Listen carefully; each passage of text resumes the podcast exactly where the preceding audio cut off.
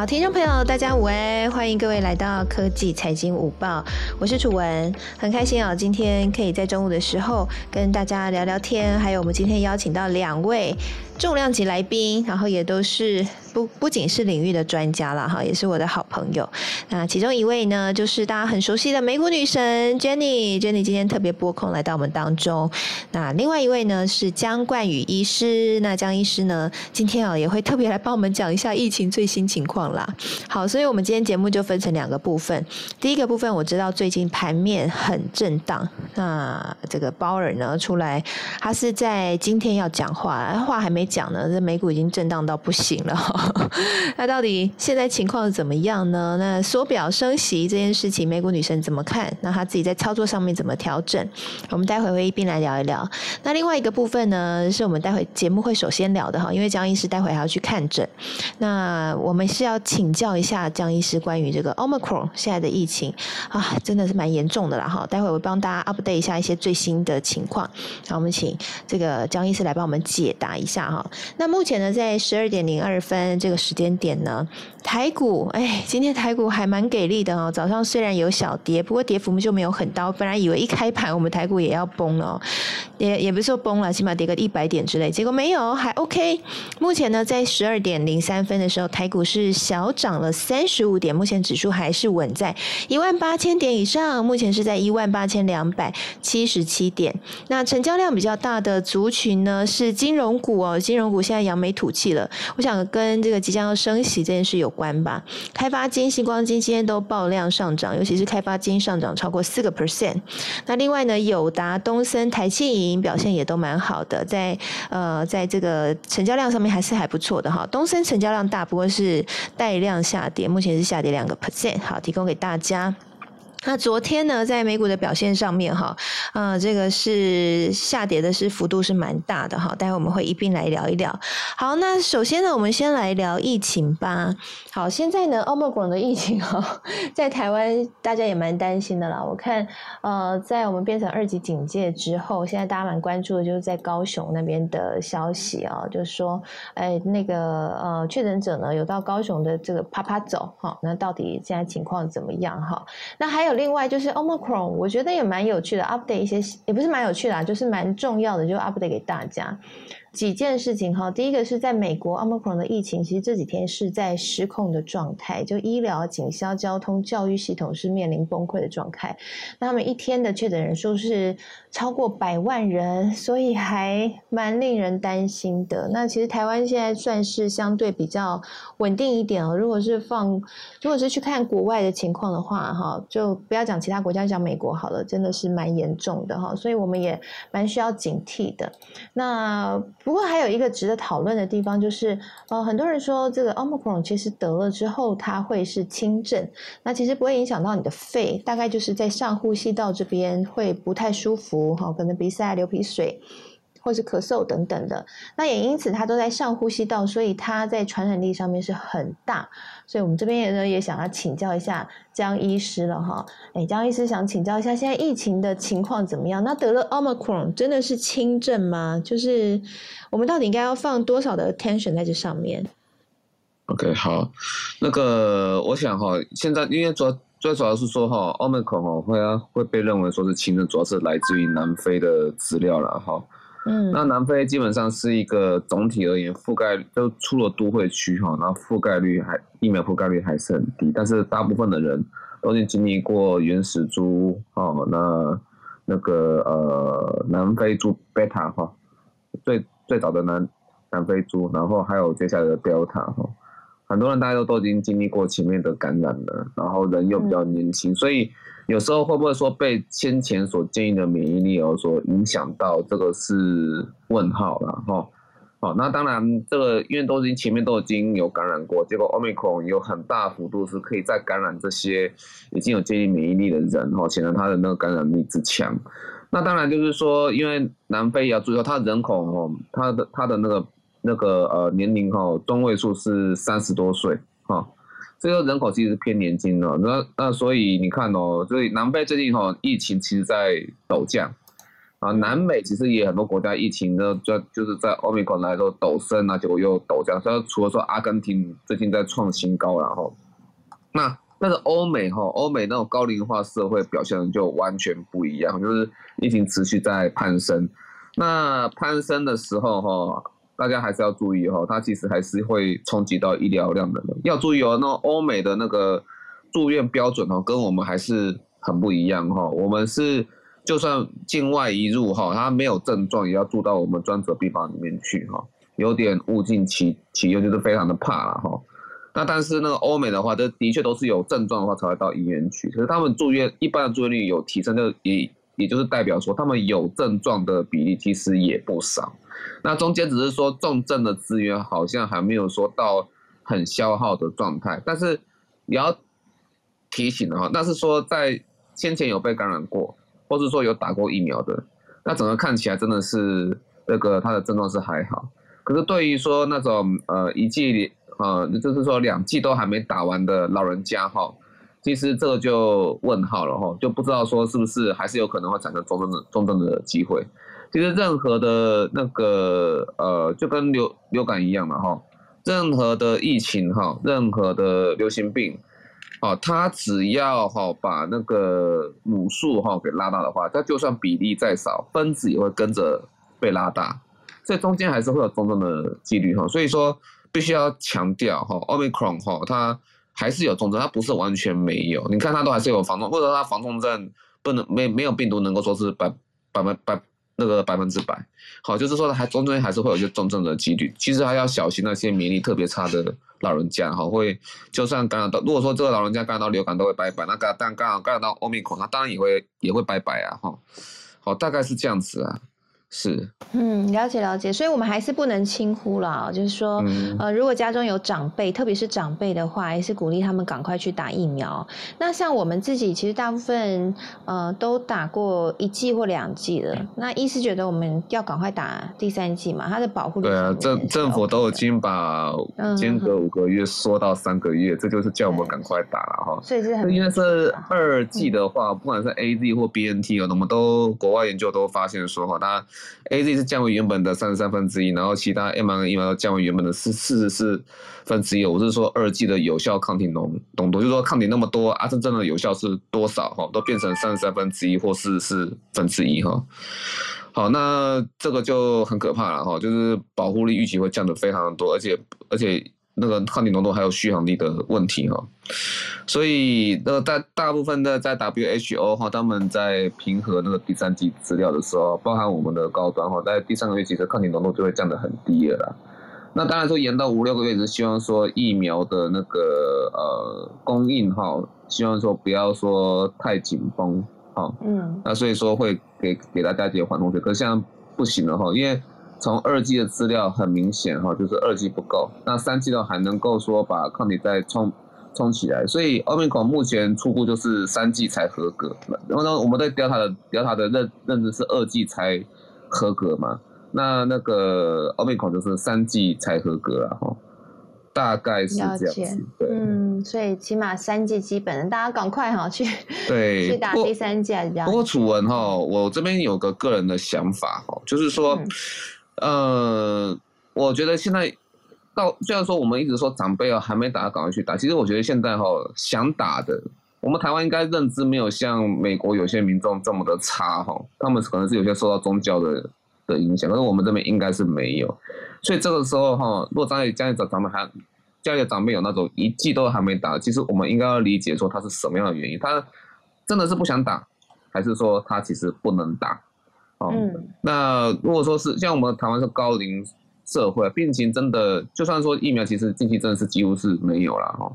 但是哈，那个如果说真的是身体差到说被他自己的临床医师评为不能打，那其实我们应该要介入处理，就就是说，但不能打的话，有没有什么配套措施？是不是这个年哈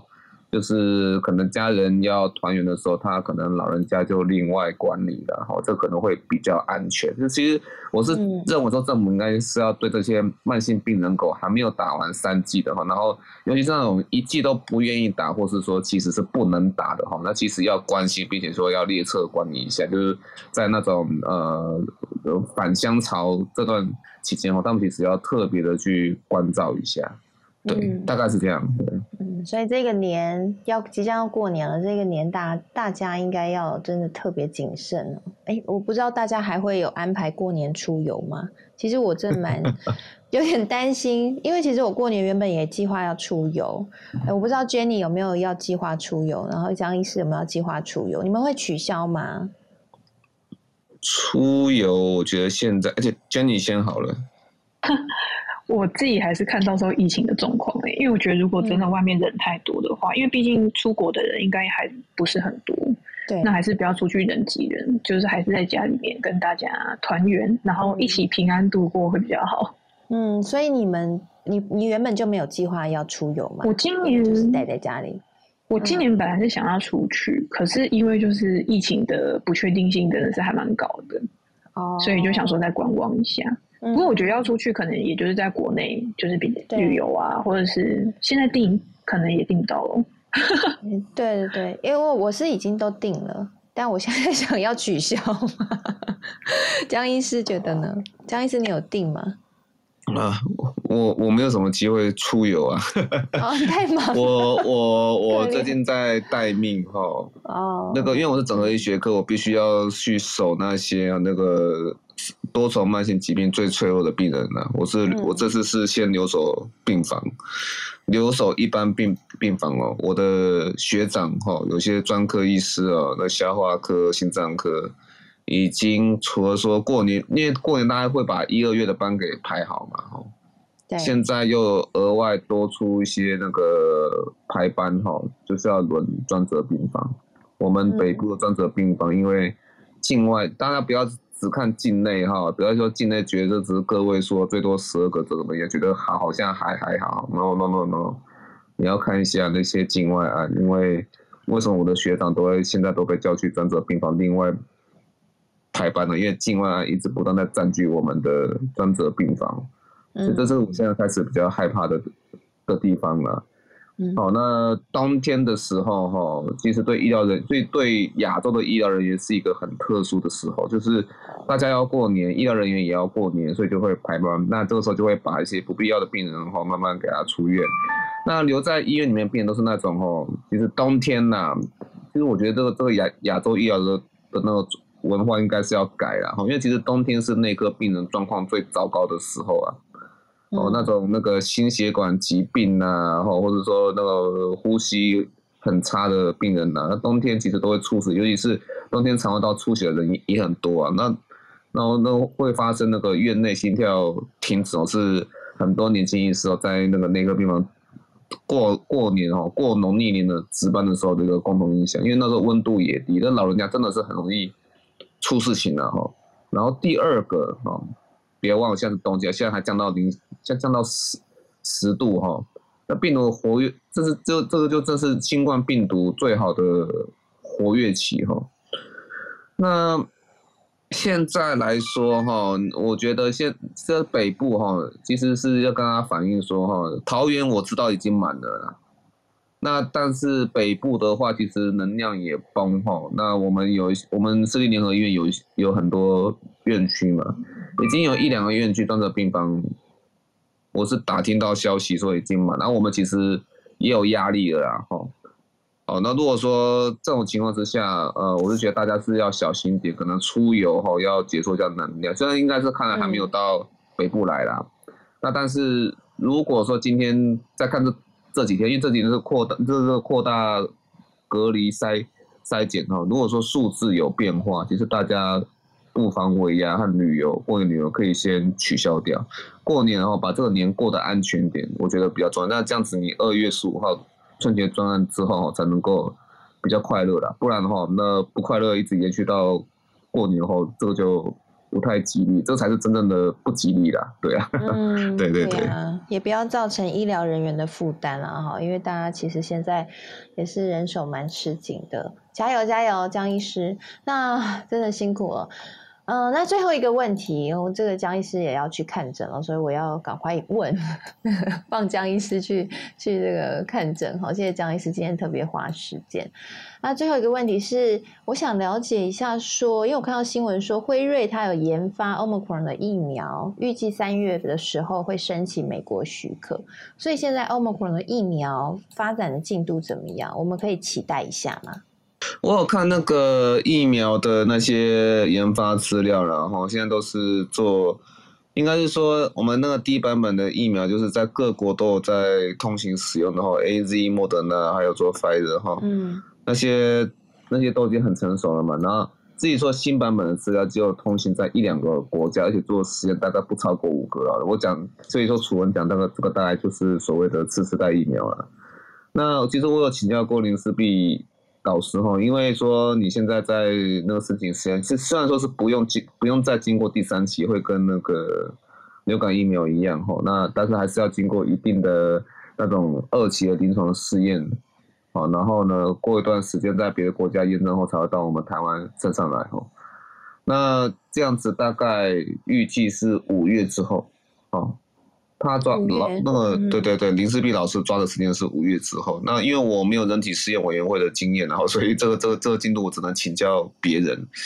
那那个五月之后到底这个有没有办法哈去反转这个疫情哈？我也很期待，但是前提是不要说要有新的变异株出来，我希望是这样。那那个呃哎那个不好意思，除了你刚刚是问最最后一个问句是问。嗯，就是我们可不可以期待一下？但现在听起来答案应该会是有可能有，但可能会是在五月的时候。五月的时候，对，是所以下半年，所以我大家的生活哦，其实在上半年是不会变的，真的是不，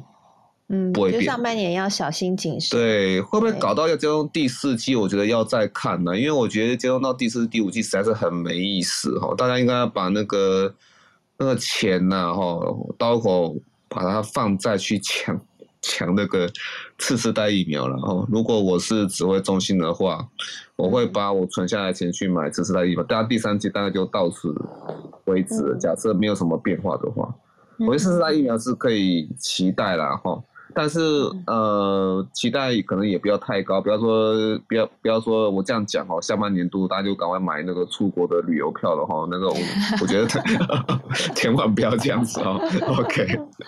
OK，所以有可能会是我们现在先打第三季，然后 maybe 等到五六月的时候再补打一个次世纪的疫苗。对，次世代的疫苗。对，那个有一个朋友哈，他小飞机问我说哈，请教江医师，Omicron 确诊之后。病毒会在体内存留多久？这其实每个人状况都不太一定的。像埃及爸爸那个就是活比较久哈。不过一般来说，常人的话，奥密克戎在体内哈都是都那个新冠病毒在不管哪一种版本都是在体内至少是活个十天到十四天。那免疫力正常的人在十四天之后呢，他剩下的都会是病毒的碎片，因为那时候产生的那个抗体已经把病毒中和的差不多。但是可是这个也会。这个病人的状况而已，有些有些人就他他就是免疫力天先天就比较差，可能病毒在他身上活一个月，这个在专科病房都可以看得到哈。那当我发现是说病毒越变异哈，那它那个在体内哦冲起那个病毒量的那个天数就越高。那像是那个嗯那个原始株是阿不应该说阿法株是五天的时候，然后。那个 Delta 哈，就是四天就可以冲到可以感染别人的病毒量，那 Omicron 显然会更快啊哈。那另外说无症状期也会呃拉长，就是说你从病毒冲到可以感染别人，好，那到那个呃你自己觉得有症状警觉进入医疗系统把自己给隔离起来，那这段时间差叫做无症状传染期哈。虽然说变异株越变得说它病毒。的那个呃，viral loading 哦，它病毒量会越来越快，就达到可以感染别人的标准哦。但是那个时间差也会逐渐被拉大哈，无症状感染起来就会被拉长，就是那个阿法和阿法和原始株都是一天哈，然后 Delta 是两天 Omicron 可能在会在更长点，不然说它的不不然为什么它会有这么大的强大的感染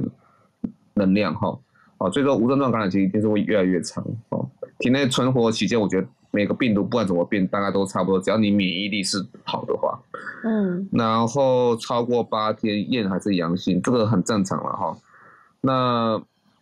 几天之后才会转为阴性，呃，阳性我觉得可能会持续一个月啦哈。那只是说要看那个 CT 值，CT 值那个它是不是有在往上爬，就是病毒量有在往下降，主要是看动态。我们是用这样来判定说这个病人有没有过安全期的哈。嗯嗯十天以后呃才会有传染，不会啦，很快就会有传染力。你越变好，你就是越快会有传染力。我我猜欧米孔搞不好三天就会有传染力了，接着接触后三三天了哈。嗯。家人确诊几天后可以来回同住。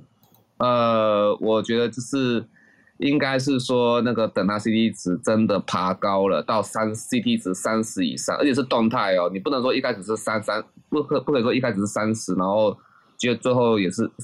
一开始是三十几，然后最后还变成三十，反正降低就降低那个就就不对，然后前面是十几，然后最后爬到三十哦，大部分要这样子，然后才能够放它出来，所以我没办我没办法回答说几天之后可以来回同住了哈。大概是这样，OK。嗯，好，谢谢医师，嗯，跟我们很详尽的解答，谢谢医师。那接下来呢，我们要来聊第二个话题，就是美股的情况了哈。那江医师好像待会要回去看诊了，那欢迎江医师，如果方便的话可以继续留着，如果需要看诊的话呢，我们就呃这个恭送您哈。谢谢医师今天特别花时间来跟我们分享。那接下来我们要聊这个美股的情况，那很开心今天女神在我们的当中。那美股的话，我这边先。帮大家讲一下，就是为什么我们今天特别要聊这个主题，主要还是呢，这个鲍尔他在今天就会出来正式这个会出席参议院银行委员会的联准会主席听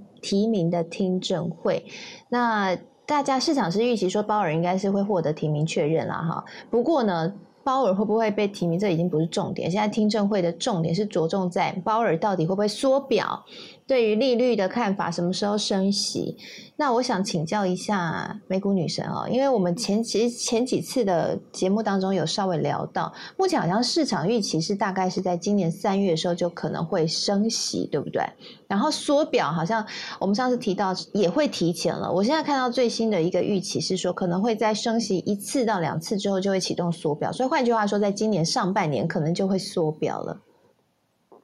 是吗？你自己的预估也是吗？收集到的资料啊，情报啊。其实我觉得市场上面都会一直预期说，在上个礼拜联总会它的会议纪要出来之后，市场预期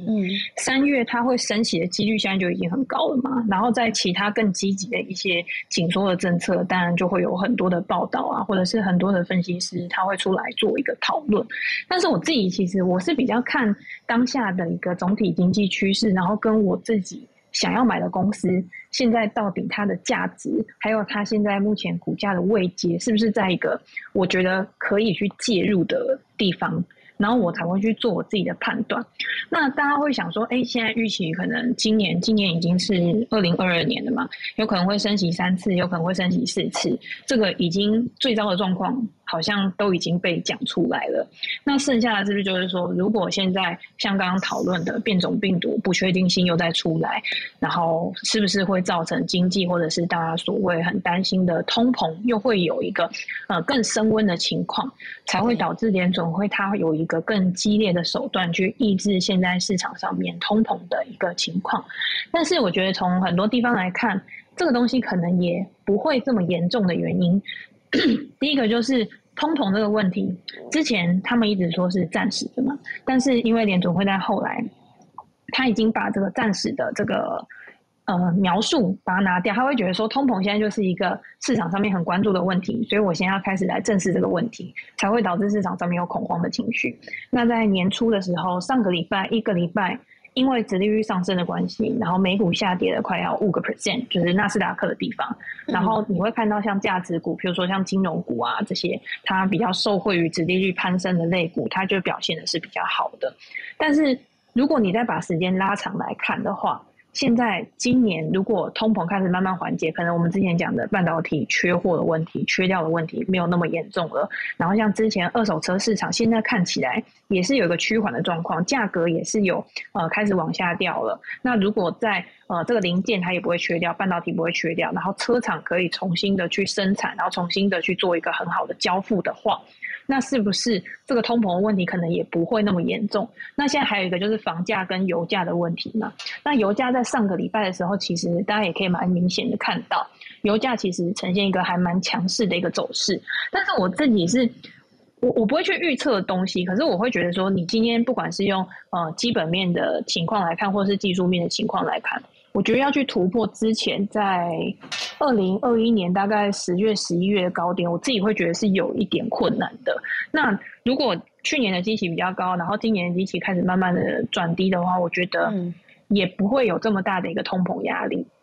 所以我就会觉得说，那你现在如果照我自己的判断，我觉得如果现在都还在一个向上趋势，经济在一个复苏的轨道上面的话，那有什么是它现在有基本面，然后又有成长性的公司，然后你可以去嗯做一个布局的。是是是，对我觉得女神就是冷静啊，哈，就是都是理性又冷静的投资人。没有没有，我觉得我这几天其实也是还蛮，就是觉得说，哦，怎么会就是有一点心情很矛盾。有没有看到你一直在吃美食？其实我觉得这是很好的方法，就是呃，就是如果你是价值型投资人的话，说市场难免中间会经历震荡，那震荡的时候要帮助自己转移注意力，吃美食我觉得很棒的转移注意力。但重点还是回归理性，就是说像你刚刚讲的，其实如果真的是面临像这样的一个不确定性的大跌，其实也是包尾的老招了啦。他每次在正式公布之前，他都会一直放话。然后市场就会这样来回震荡，来回震荡。你记不记得去年在升息疫情，呃，升息这件事情确定之前，它也是我们那个整个股市也是因为这个可能要升息，可能不升息，可能什么时候升息要加快，然后震荡了好几回，有没有？嗯，他这其实就是，其实现在大家会讲说，他是在跟市场上面沟通，就是让他真的去采取这个措施的时候，不要引起太。呃，惊涛骇浪的一个走势，所以他在每一次可能我今天每一次出来，我可能就释放一点讯息，或者是跟市场沟通之后，然后虽然说市场会有震荡，但是你会看到每一次震荡之后，其实都是急跌缓涨嘛。然后以呃过去这一年来说，其实。那个标普五百指数，它还是上涨了大概二十几个 percent。那你会看到今年年初它的一个下杀，其实跟去年我昨天就有在讲说，我觉得跟去年一开始二月的时候，成长股估值回调，其实你那个感觉是还蛮像的。当初大家也是会一直觉得说，哎，价值股要再起了嘛。然后今天价值股跟成长股之间，你要怎么样去做选择啊？你要怎么样去做一个资金的配置？但是如果你在那个时候就是科技股下杀的时候，我说的是说你去买。你去低接那种有基本面的科技股的话，因为后来发现说全年标普五百指数它的一个涨幅其实是由大型股去贡献的。那大型股它的特质就是说我今天很赚钱，所以即便是今天可能我要紧缩资金，或者是我今天利率上升，可是对我的影响其实不会那么大。影响比较大的是那种没有赚钱的公司，或者是它过去因为。资金非常泛滥，所以它的估值非常高的公司是。那你会看到四月、六月的时候，其实纳斯达克，然后或者是一些科技股，它又重新在创新高。所以去年跟二零二零年不一样的地方是，二零二零年是我今天只要买到一档标股，它就是从头标到尾，然后标好几倍。但是到二零二一年之后，是变成类股轮动是很明显的。我年初的时候可能是价值股表现的比较好，但是我到年终的时候，哎，科技股表现又比较好。但是我到年末的时候又开始有一个转换，那你就发现说。到了今年年初，现在是二零二二年年初的时候，价值股确实像银行股啊、工业类股啊这些表现确实是优于大型股，甚至是优于科技股的。那大型股在这一波拉回的时候，我会觉得说，它现在已经靠近了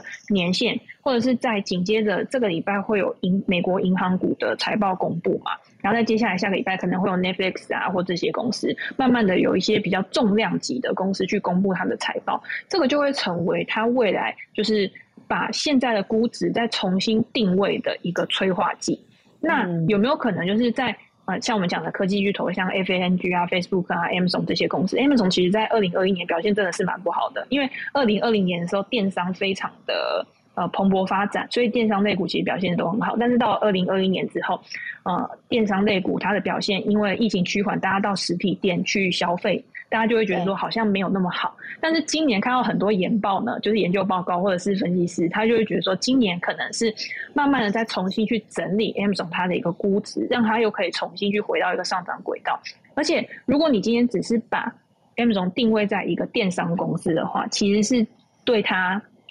有一点误解。因为虽然说它的营收很大一部分是零售，但是它的获利主要还是来自于它的云端服务。但云端服务在现在就是大家都数位化、网络化。然后你对这种云端需求越来越旺盛的情况之下，那有可能在今年它还是可以维持一定程度的成长。然后再加上电商它慢慢的去做一个回到正常轨道上面的一个成长之后，那 Amazon 它有可能在今年就会有个表现。这个是市场上面的预期，那你就可以去从财报里面去印证说，大家这样的逻辑是不是正确的。那现在就回到就是说，那我们刚刚讲是大型股嘛，那还有一些小型股的一些呃，像 SaaS 云端股啊，这个在二零二零年非常红，在二零二一年高潮迭起，甚至是现在可能从它的高点下跌幅度都已经百分之五十以上的公司。那在之后你也可以去观察它的财报，因为我觉得这些公司它不是不能买，只是你买的点位是在哪边，你持有的成本是多少。有些人他持有的成本可能现在都还没有跌到他的成本价，他根本就不怕。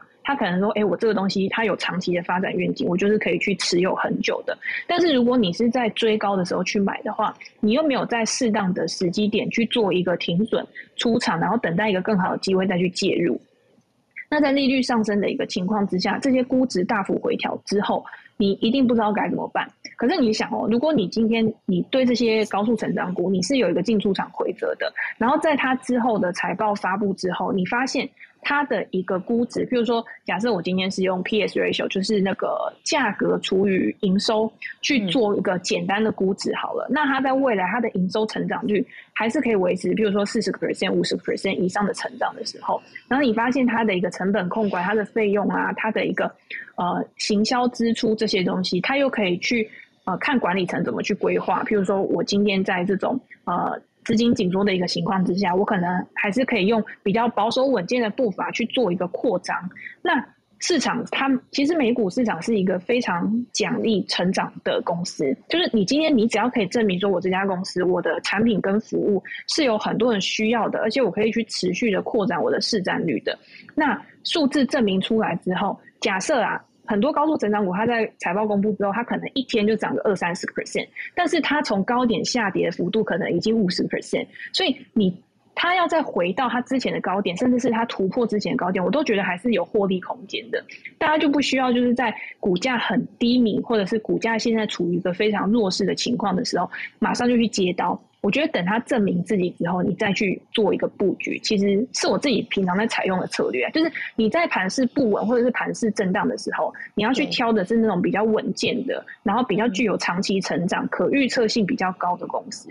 那等到大盘整个又恢复到强势格局的时候，然后去带动这些小型股，它也可以再回到强势格局的时候，你再去把你的卫星配置，然后把剩下来的资金去配置在这些，嗯。比较小型的成长股上面，这样子其实是会更好的去保护你的整体净值。嗯，哎，这一招很厉害耶！大家有没有赶快学起来，笔记抄起来哈？简单来说呢，就是现在在震荡大跌的时候，赶快去捡便宜，特别是捡哪一种便宜？就是大型股啊，平常买不起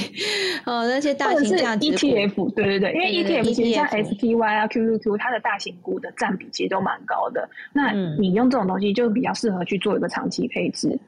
对，所以这个时候就趁机捡便宜，不过还是要留一部分现金在手上，因为我看这个震荡应该不会只有一次。如果依照去年升息前的经验的话，我看这个震荡至少要来个四五次才甘愿哦。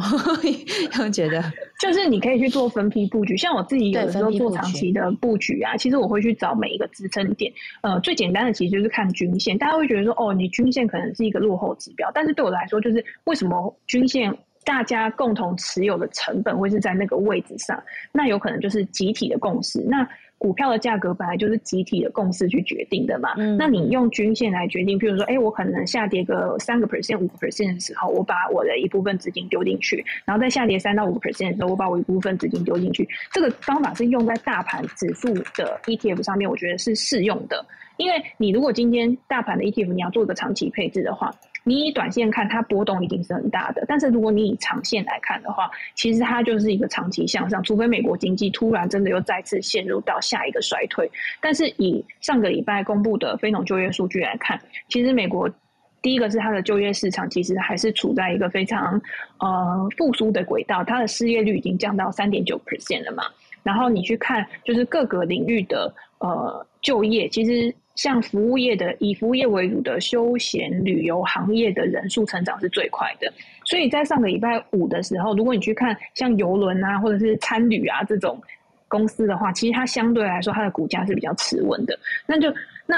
你说今年就是虽然说疫情还很严重，但是我遇过。就是我很多朋友在国外，他们都说啊，他们还是都已经忍不住，就是要出去玩啊，或者是出去做一些消费啊这些东西。所以在美国，它的一个消费力慢慢的逐渐起来，然后从过去的商品转向服务这一块的时候，其实我还觉得还是可以去支撑美国的整体经济向上发展。那这个礼拜你还可以去观察，就是礼拜三有 CPI 消费者物价指数，这个就是去关乎通膨的一个重要的数据。那礼拜五的时候会有零售销售的数据，那零售销售的数据你就可以去看美国它现在的一个消费动能是不是有受到变种病毒的影响呢？还是其实大家都已经憋不住了，反正我就是 要很努力的去刺激经济这样子。嗯，了解了解了解。所以大家哈，刚刚那个 Jenny 有讲到的两个数据，大家要记得去特别留意。就一个是 CPI，就是通膨的；另外一个是零售消费数据，这个是看整个美国经济成长的动能哈。这两个数据学起来，赶快当做一个总体经济观察的指标。那我觉得刚刚 Jenny 有讲到一个重点，我觉得我很认同，就是接下来呢，呃，联准会一贯的操作就是他会在正式公布他的动作之前会放话。蛮多次的，所以股市会震荡。所以刚刚 Jenny 有说，这时候要记得是分批进场。就算你现在觉得像你想说，哦，刚刚女神跟我说，这个大型股呢是趁这时候好好捡便宜的时候，赶快冲进去买苹果啊，买特斯拉什么的。但是别忘了，不要 all in，一定要留一部分的现金在手上，因为这个震震荡可能会不止一次哦。所以有现金有子弹在手上的话，就等于是有机会在手上哦。你可以慢慢建仓。我去年学到一个最。大的功课就是建仓不要建太急。我之前为了换持股，就呢就一天把所有的那个呃仓给它仓位给它建好，就太急了。但是呢，后来呢就又又出现这种震荡，因为最近盘是真的不稳，震荡的时候你就会比较卡啊。后来我又做了一些调度，才让那个现金这边可以再把它做一些调整哈。所以我就学到一个功课：建仓，不管你再怎么看好，觉得它再怎么便宜，建仓不要急，还是多分几次会比较好哈。所以提。供给大家参考啦。那刚刚 Jenny 也有分享，我觉得刚刚 Jenny 分享的非常的丰富啊，就是有讲到很多看呃去评估的一些方法。那 Jenny 刚刚讲说，你还是会从看那个线型去决定要不要这个时候入手嘛？那你看的是看年线，对不对？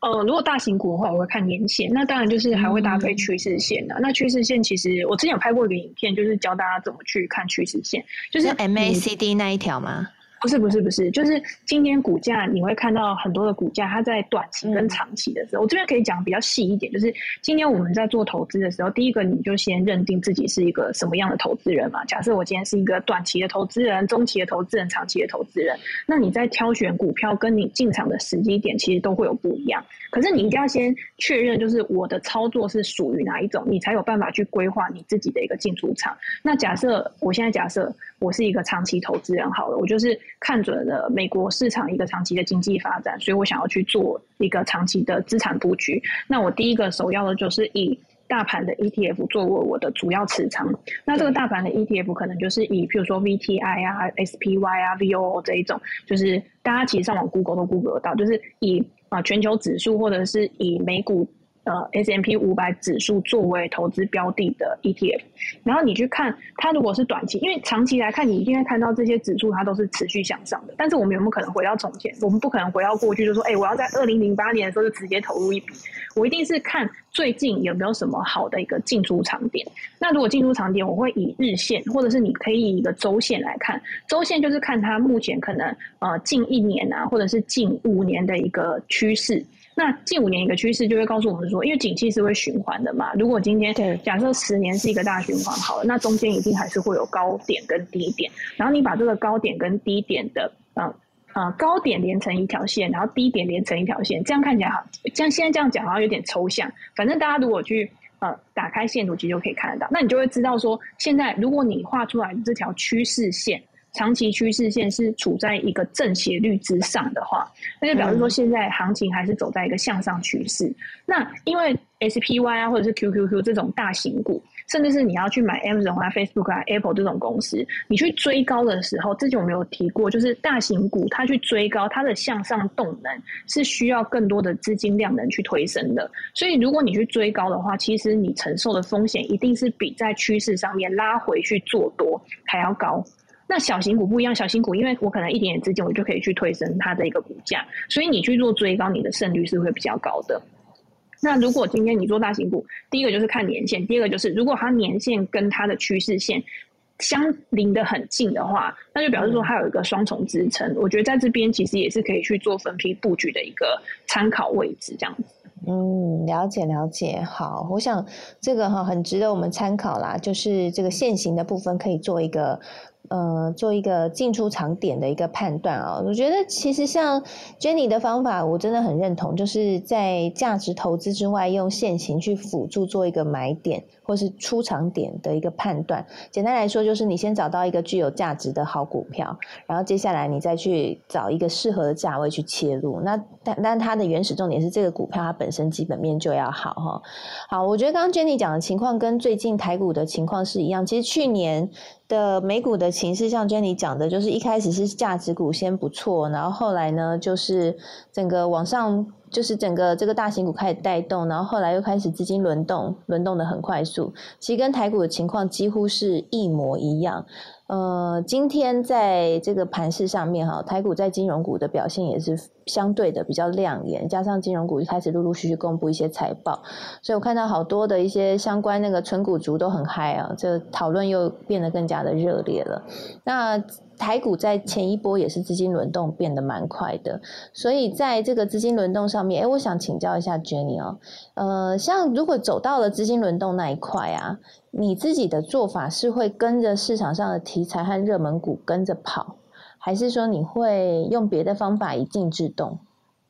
嗯，我觉得资金轮动有时候是去观察，因为。是我自己在观察啦，大大概如果板块转移，或者是你今天内股轮动，大概是三到六个月，它会慢慢的去做一个转变。那你这个时候其实一样，你可以用。呃，股价形态去确认，或者是其实基本上用股价形态去确认，你就会可以知道，就是说，如果它今天一直在盘整的话，它一定是在酝酿下一个趋势的发展。然后你再搭配现在市场上面，不管是总金题材、政策题材，然后去作为一个催化剂的话，基本上两个搭配起来都是可以去抓到大概至少有七八十分的一个掌握度。那这个时候。你可以去找强势产业，因为可能这一段时间的一个强势产业，它可能就是金融股或者是工业类股，甚至是油价强的时候，你就知道能源类股它表现一定是比较好的。然后你再去看这个里面，因为大家会觉得说，哦，第一个是你就直接投资这个板块，譬如说假设在美股，如果我想投资金融股的话，我可能就可以投资 XLF 这一档金融类股的 ETF；如果我想投资能源的话，我就可以去投资 XLE 这一档能源的 ETF。但是你再细分进去看的话，它可能又有一些个股是属于比较强的，就是它在这一个板块里面，它可能是获利能力、竞争优势更好的。那它在这一段时间，它表现就会更好。那你就可以再从这边去做一个挑选。嗯，所以我自己还是会去看说，哎，如果我看好这个板块，那我第一个就是看它现在是不是处在一个合理的位置，然后第二个就是它未来的成长性怎么样。它如果现在假设。现在大家现在都已经知道金融股涨很多了嘛，因为受惠于值率上升。然后你再冲进去去买金融股的时候，你觉得它未来的一个成长性有多少？就假设现在台股的金融股其实就是配息很好的公司嘛，然后它在股价如果这一段时间还有大幅飙涨的话，它的配息率一定是会降低。那今天你你投入的时候，你是为了要赚资本利得，还是为了要赚股息收益？这个就是有些人他会觉得说，哦，我投入进去，我就是要赚钱。但是你赚的是什么钱？你不知道。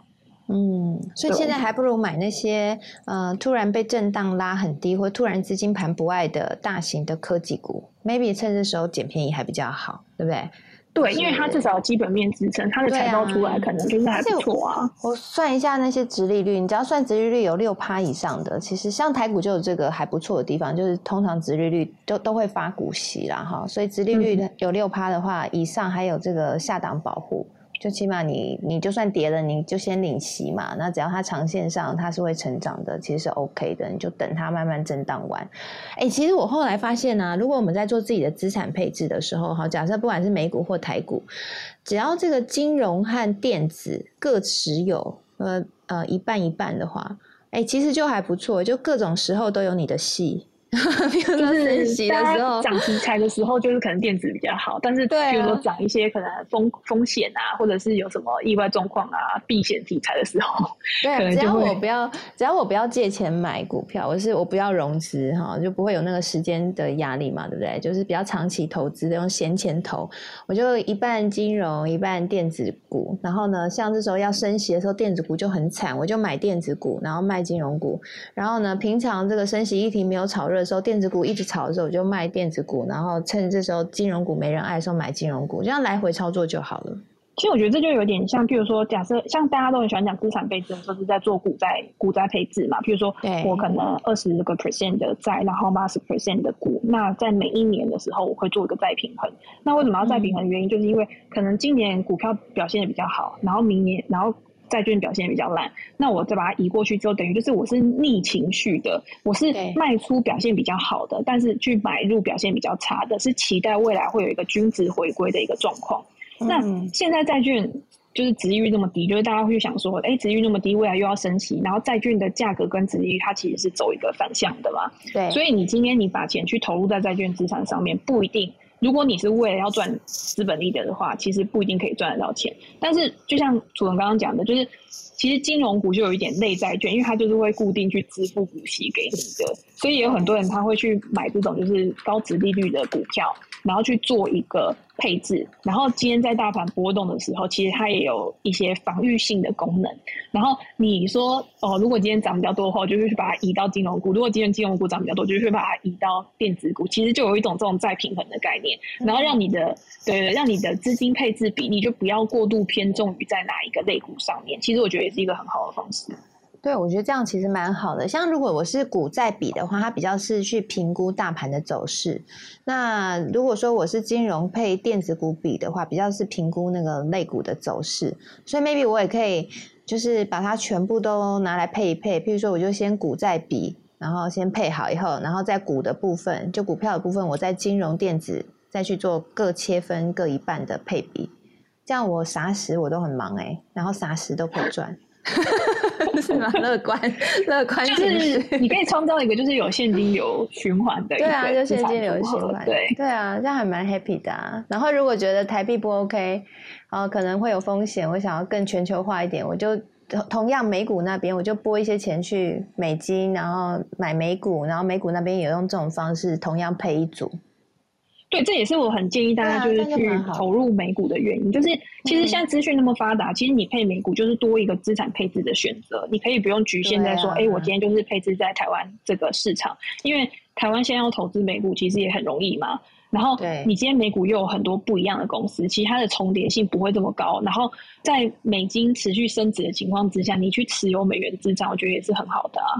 对啊，而且这样子，我们走跳跳，如果真的发生什么事情的时候，我们也不会只压在同一个货币上，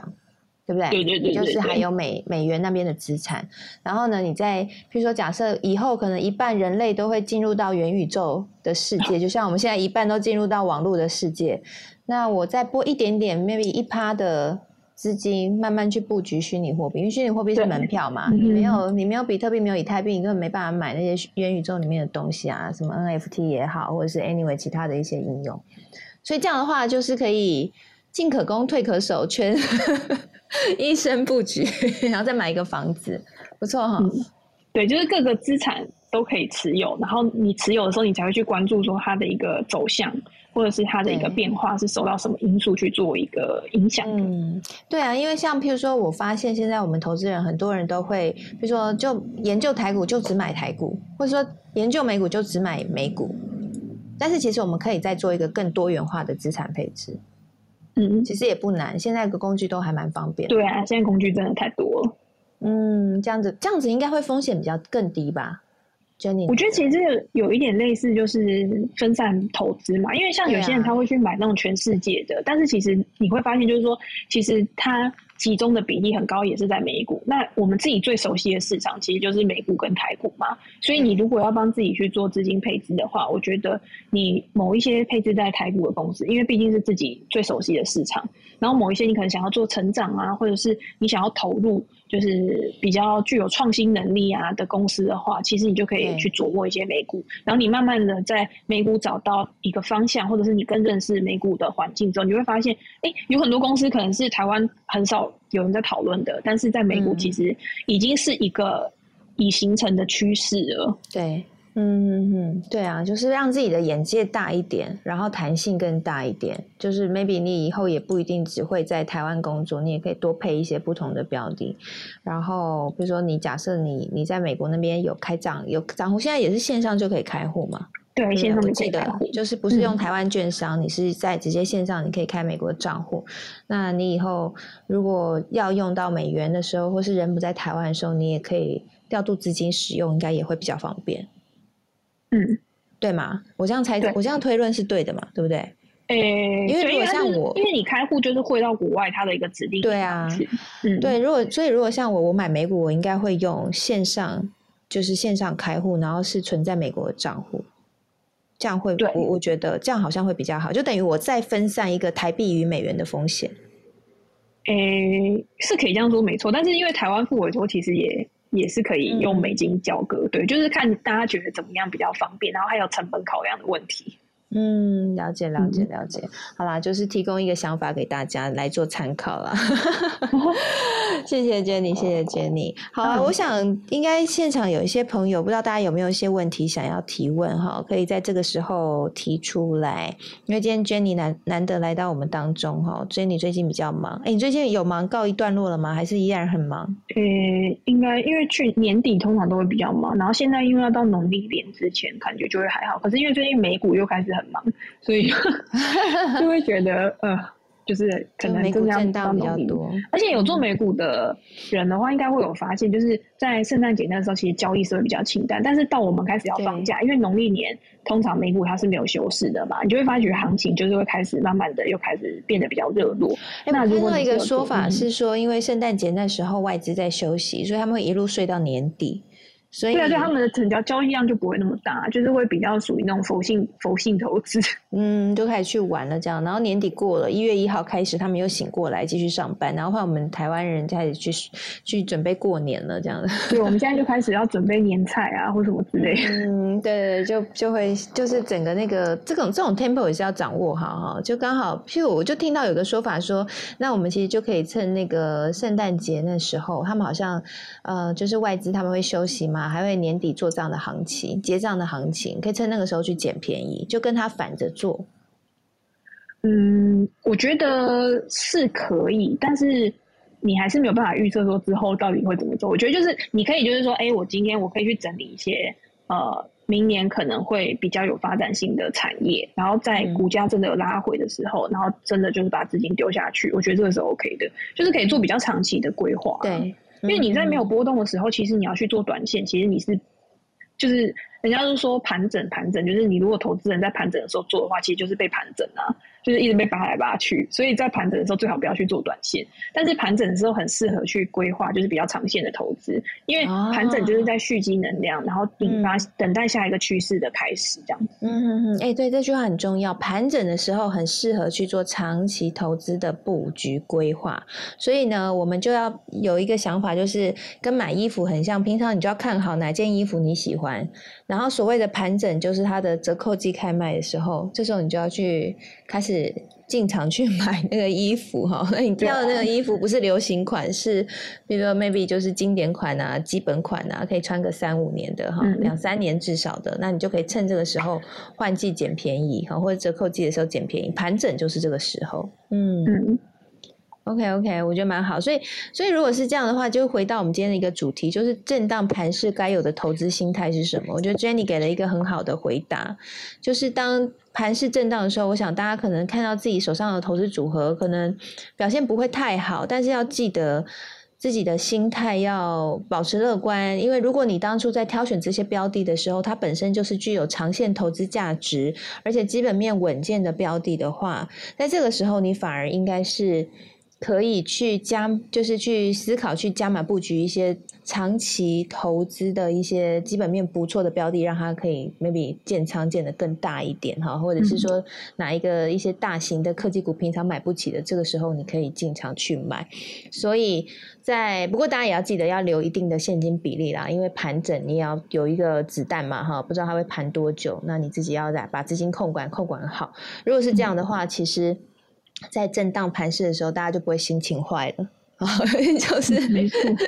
其实你也会很忙哦，所以关键投资关键重点就是平常功课要做好。到底觉得哪些公司比较好，功课先做好，就长就是先放名单先放在那边，然后等到盘整的时候，你就开始进场去做长期建仓的布局，然后资金控管好，这个现金要保留好，让你分批布局，不要一次建仓，这样基本上胜率就会提高了。嗯，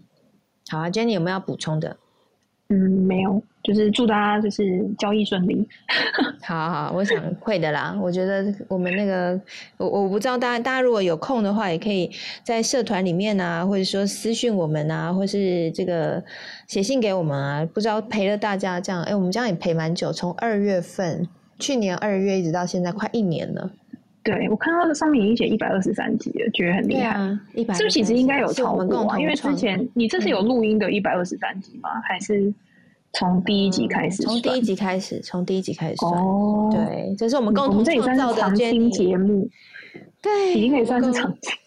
对，共同创造的。我们之后可能会有一个新的形式，然后提供给大家，然后会是一个更系统化、完整的学习。对，我想 Jenny 跟我们也在一起规划当中，大家可以期待一下，应该是在农历年后会提供给大家。对我自己还蛮期待。很期待，我也很期待。我今天早上还一直在开会，就想要到底要怎么样可以让他可以建构出一个一生都可以受用的投资的策略方法。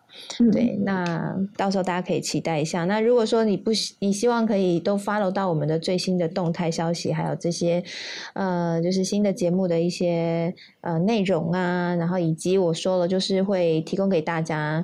呃这个财这叫什么？财务检核表，哈，那个如果你有兴趣的话，欢迎你可以加入到我们的脸书社团“科技财经五报俱乐部”，然后或者是发了我的脸书粉丝页“财经主播主持人朱楚文”，我稍后会将。